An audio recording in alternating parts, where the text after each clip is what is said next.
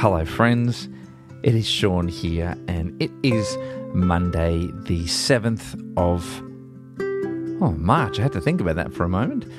Welcome to welcome to the new week. I hope you are doing well, and thank you for pressing play and inviting me into your day, no matter what part of the day you're up to.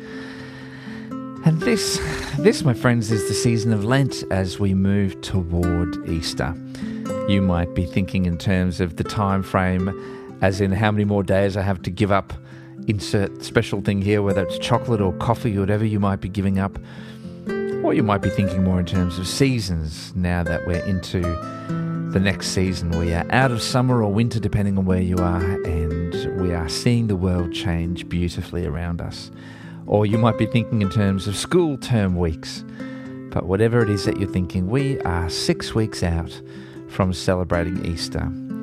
And during the six weeks, you and I are going to be reading all the way through the book of Matthew to prepare our hearts for our own personal spiritual journey to the cross and beyond. So join me today as we have a pretty special reading, which is Jesus' Sermon on the Mount, reading together from Matthew chapter 5.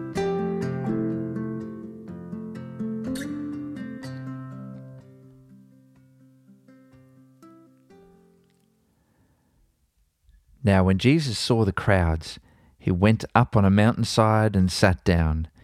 His disciples came to him, and he began to teach them. He said, Blessed are the poor in spirit, for theirs is the kingdom of heaven.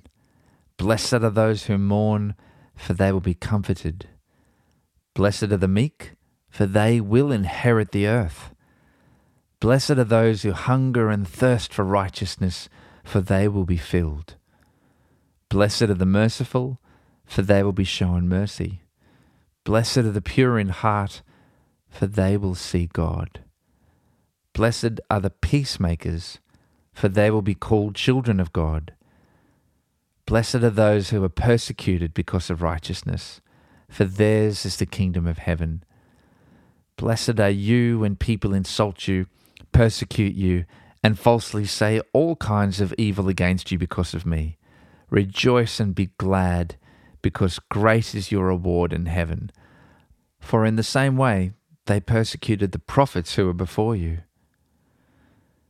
You are the salt of the earth, but if the salt loses its saltiness, how can it be made salty again? It is no longer good for anything except to be thrown out and trampled underfoot. You are the light of the world. A town built on a hill cannot be hidden. Neither do people light a lamp and put it under a bowl. Instead, they put it on its stand, and it gives light to everyone in the house. In the same way, let your light shine before others, that they may see your good deeds and glorify your Father in heaven.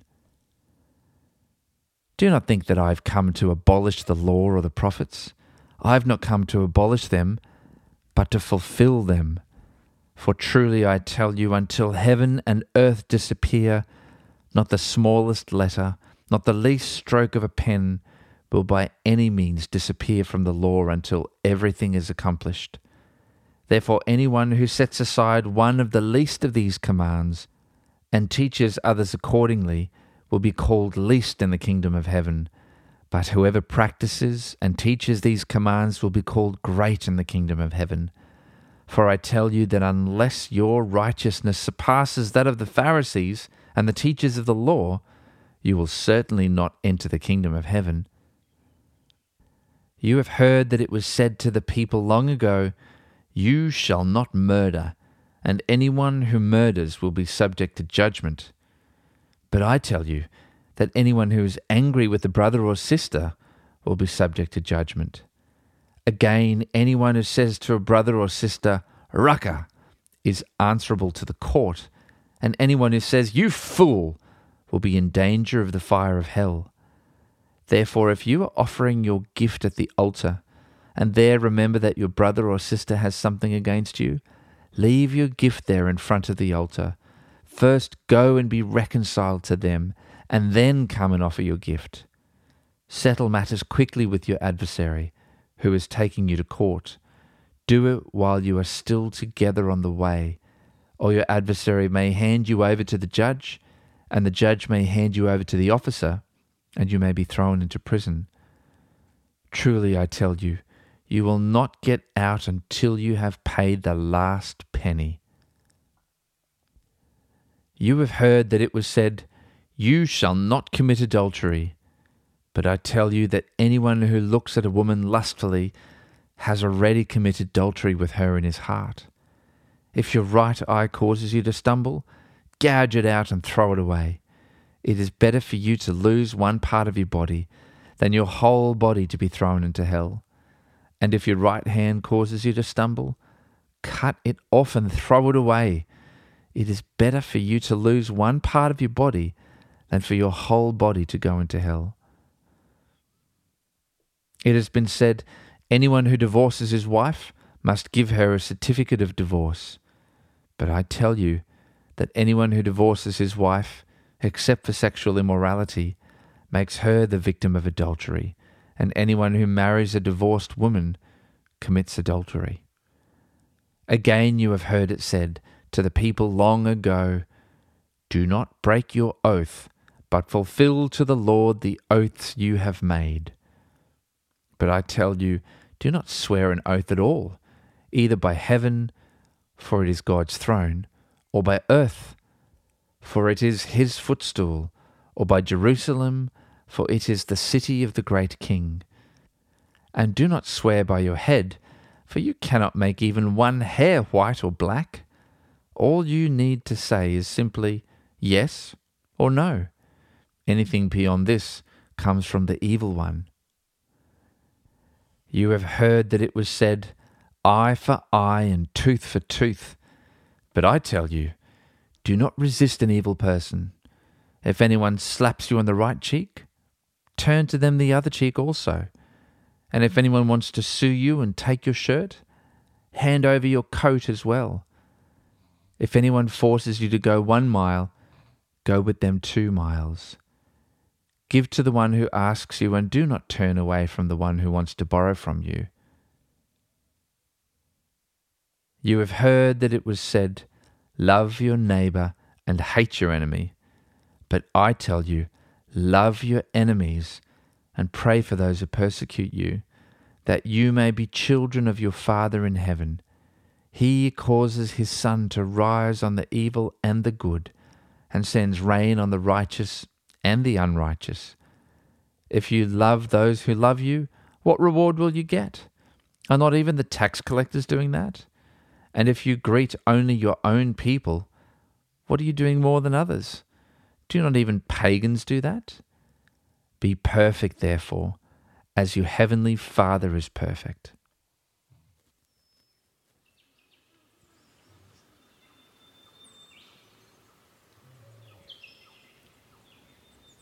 Jesus, we read these words that you spoke. And it can seem like an impossible mountain to climb. To love those who hurt us on purpose. To give generously to those who would greedily take from us. Jesus, you challenge the status quo. You turn conventional wisdom on its head and you shine a light, a light that looks so different, a light that is your kingdom, where the old rules don't apply, but grace and mercy rule. Thank you, Jesus, that it's your grace and your mercy that rule in your kingdom. And thank you that we are the beneficiaries of your grace. We don't deserve it, but you give it to us anyway. Lord, inspire us to live with the same grace.